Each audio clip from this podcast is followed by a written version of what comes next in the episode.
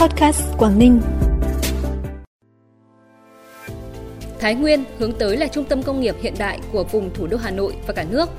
Sơn Động là huyện đầu tiên ở tỉnh Bắc Giang hoàn thành cấp căn cước công dân cho học sinh.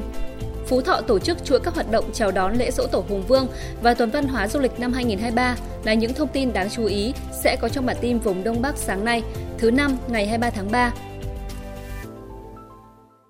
Thưa quý vị và các bạn, Thủ tướng Chính phủ vừa phê duyệt quy hoạch tỉnh Thái Nguyên thời kỳ 2021-2030, tầm nhìn đến năm 2050. Trong đó, diện tích quy hoạch mới các khu công nghiệp là 1.599 ha, nâng diện tích các khu công nghiệp quy hoạch gấp gần 3 lần diện tích các khu công nghiệp đã thành lập. Đây là một trong những điều kiện quan trọng thúc đẩy phát triển kinh tế xã hội và từng bước đưa tỉnh Thái Nguyên trở thành một trong những trung tâm công nghiệp hiện đại của vùng thủ đô Hà Nội và cả nước. Sau hơn 3 năm bị ảnh hưởng của dịch COVID-19, ngày 15 tháng 3 tại cửa khẩu quốc tế hữu nghị tỉnh Lạng Sơn, Trung Quốc đã mở cửa khai thông du lịch xuyên biên giới Việt Nam Trung Quốc. Từ khi Trung Quốc mở cửa đến nay, trung bình mỗi ngày có khoảng 1.000 lượt người xuất nhập cảnh qua cửa khẩu quốc tế hữu nghị. Lượng người qua lại chủ yếu là khách du lịch, tìm kiếm việc làm và đi thăm người thân. Theo lực lượng chức năng tại cửa khẩu quốc tế hữu nghị, mặc dù Trung Quốc đã có chính sách mở cửa trở lại, tạo điều kiện thuận lợi cho người qua lại cửa khẩu, Tuy nhiên, khách nhập cảnh vào Trung Quốc vẫn phải chấp hành nghiêm các quy định về phòng chống dịch COVID-19 của Trung Quốc.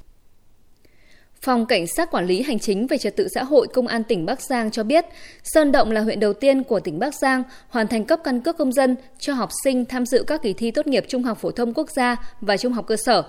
Theo kế hoạch trước ngày 25 tháng 4, Công an tỉnh Bắc Giang chủ trì phối hợp với Sở Giáo dục và Đào tạo cấp thẻ căn cước công dân cho 100% học sinh đủ điều kiện để phục vụ đăng ký dự thi các kỳ thi tốt nghiệp. Nhằm đẩy nhanh tiến độ, Công an tỉnh Bắc Giang và Công an các huyện thành phố tổ chức các đợt tuyên truyền, hướng dẫn công dân cài đặt và đăng ký tài khoản định danh điện tử qua phần mềm VNeID. Huyện Mèo Vạc, tỉnh Hà Giang vừa trao kinh phí hỗ trợ mua bò giống cho 21 quân nhân xuất ngũ hoàn thành xuất sắc nhiệm vụ năm 2023, được tặng giấy khen trở về địa phương. Mỗi quân nhân được hỗ trợ 10 triệu đồng. Tổng trị giá tiền hỗ trợ là 210 triệu đồng.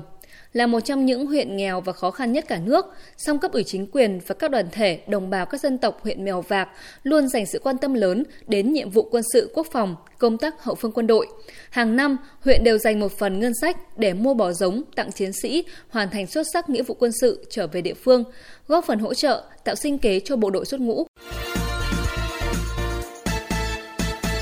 Bản tin tiếp tục với những thông tin đáng chú ý khác. Lễ dỗ tổ Hùng Vương và tuần văn hóa du lịch đất tổ năm 2023 sẽ được tổ chức từ ngày 20 tháng 4 đến ngày 29 tháng 4 tại tỉnh Phú Thọ với nhiều hoạt động văn hóa thể thao du lịch. Đặc sắc nhất là hoạt động trình diễn trang phục áo dài và xác lập kỷ lục non sông gấm vóc dài nhất Việt Nam với chiều dài 178 m bằng chiều dài cầu đi bộ. Cung đường trình diễn dài nhất Việt Nam dự kiến hơn 500 m. Số lượng người mặc áo dài tham dự sự kiện văn hóa nghệ thuật đông nhất Việt Nam dự kiến khoảng gần 4.000 người. Bên cạnh đó còn diễn ra nhiều hoạt động văn hóa thể thao du lịch khác như triển lãm di sản văn hóa du lịch các vùng kinh đô Việt Nam, trưng bày tư liệu hiện vật về lễ hội và tín ngưỡng thời đại Hùng Vương, triển lãm ảnh nghệ thuật với chủ đề Quê hương con người Phú Thọ, chương trình hát xoan làng cổ phục vụ khách du lịch. Ban An toàn giao thông tỉnh Cao Bằng vừa phát động thi đua đảm bảo trật tự an toàn giao thông năm 2023 với mục tiêu tạo được động lực mạnh mẽ trong hoạt động đảm bảo trật tự an toàn giao thông ở tất cả các lĩnh vực giao thông vận tải để thực hiện hiệu quả chủ đề năm 2023, thượng tôn pháp luật để xây dựng văn hóa giao thông an toàn. Phong trào thi đua được phát động và triển khai sâu rộng, thu hút đông đảo cán bộ, công chức, viên chức và người tham gia công tác bảo đảm trật tự an toàn giao thông hưởng ứng tham gia thường xuyên liên tục. Nội dung hình thức, phương thức, biện pháp phát động, tổ chức thực hiện phong trào thi đua thực chất, hiệu quả, phù hợp. Hưởng ứng Ngày Thế giới phòng chống lao 24 tháng 3 năm nay với chủ đề Việt Nam chiến thắng bệnh lao, Bệnh viện Phổi Hải Dương đã đề nghị Trung tâm Y tế các huyện thành phố, thị xã chủ động phối hợp với các ban ngành đoàn thể địa phương thực hiện truyền thông. Hình thức tuyên truyền tập trung vào xây dựng các cụm pano khẩu hiệu, treo băng rôn tại các địa điểm công cộng, cấp phát tờ rơi, tờ gấp cho người dân, đẩy mạnh truyền thanh cơ sở, vận động ủng hộ bệnh nhân lao nghèo, theo Bệnh viện Phổi Hải Dương, từ đầu năm đến nay, toàn tỉnh thu nhận 226 bệnh nhân lao các thể và điều trị, trong đó có 8 bệnh nhân lao kháng thuốc, nâng tổng số bệnh nhân lao đang quản lý điều trị trong toàn tỉnh lên 516 người.